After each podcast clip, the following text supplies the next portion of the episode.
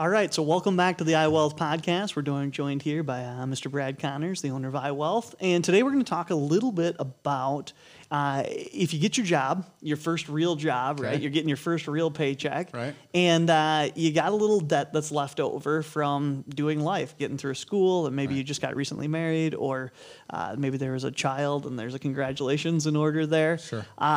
Versus maybe setting something aside for retirement. How does one, because you kind of get to a fork in the road and you go, should I pay for the birth of this child, or should I put something towards retirement? Should I take care of a little bit more on my house payment, or take care of my retirement? You know, you get to that fork in the road and it kind of feels like you're being pulled each way. Right. Whoa, what do you do? Talk me through that. Help me out. Yeah, we talked a little bit about being overwhelmed. Some of that can happen. I used to run through, it's kind of a joke, but I used to run through kind of like, hey, listen, you go to college, so you can't save.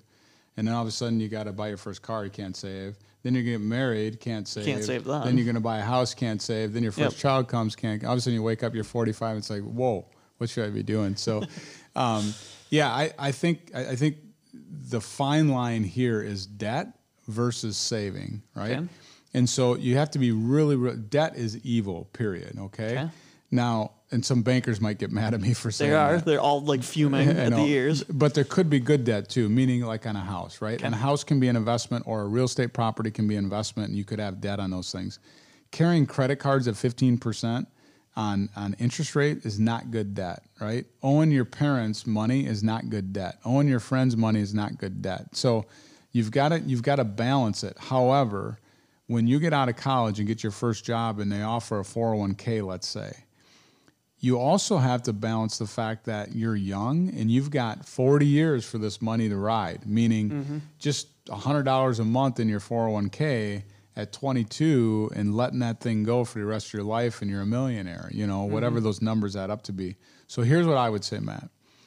I would tell that couple, we're going to take your extra money and we're going to pay off the bad debt, that credit card. Even some student loans have been created. I mean, I helped some people do student loans the other day, and the best rate we could get was 7%. Ouch. And that was co-signed. So it's just, they're not 1% student loans anymore. So that's another topic about how the heck you're going to pay for Johnny's college someday, So I would say we're going to take most of this money and we're going to service your debt. However, if the 401k plan offers a match, let's say you have to put 3% in and they're going to match 3%, do that. It's free money. It's a raise. You take your 3%, put it in. Company's going to match 3%. So all day long, we're going to start that 401k, and we're going to go up to 3% or 4 or 6 or whatever. It's normally not over 6. And we're going to start that 401k because it's 100% rate of return on your money. Okay. You put $100 in, they're putting $100 in, and it's invested for you, and it's your money. So we do up to what they match. And then the extra $100 a month you have, or $300 a month, is going to service the debt, and we're going to make a commitment that we're not going to add to that debt and try to get that thing whittled away. So that's what that'd be my advice. If it was my kid sitting down saying, hey, how do I handle this? I'd be like, get that 401k going, get that money rolling up to the match, and then get rid of that bad debt, which would be the credit card debt and things like that.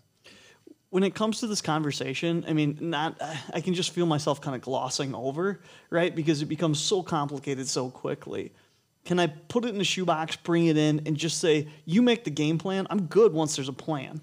Yeah. And can I just come sit with you, and will you walk me through it and put it on paper and make it on purpose? And then I can do that with my wife, and we can kind of say, okay, is that something that we can ask you to do? Yeah, and this gets back to one of our previous conversations where we're talking about stock trades being at zero, and can I just do it myself, right? So if it's just an investment and you've got it all planned out, you can do it yourself.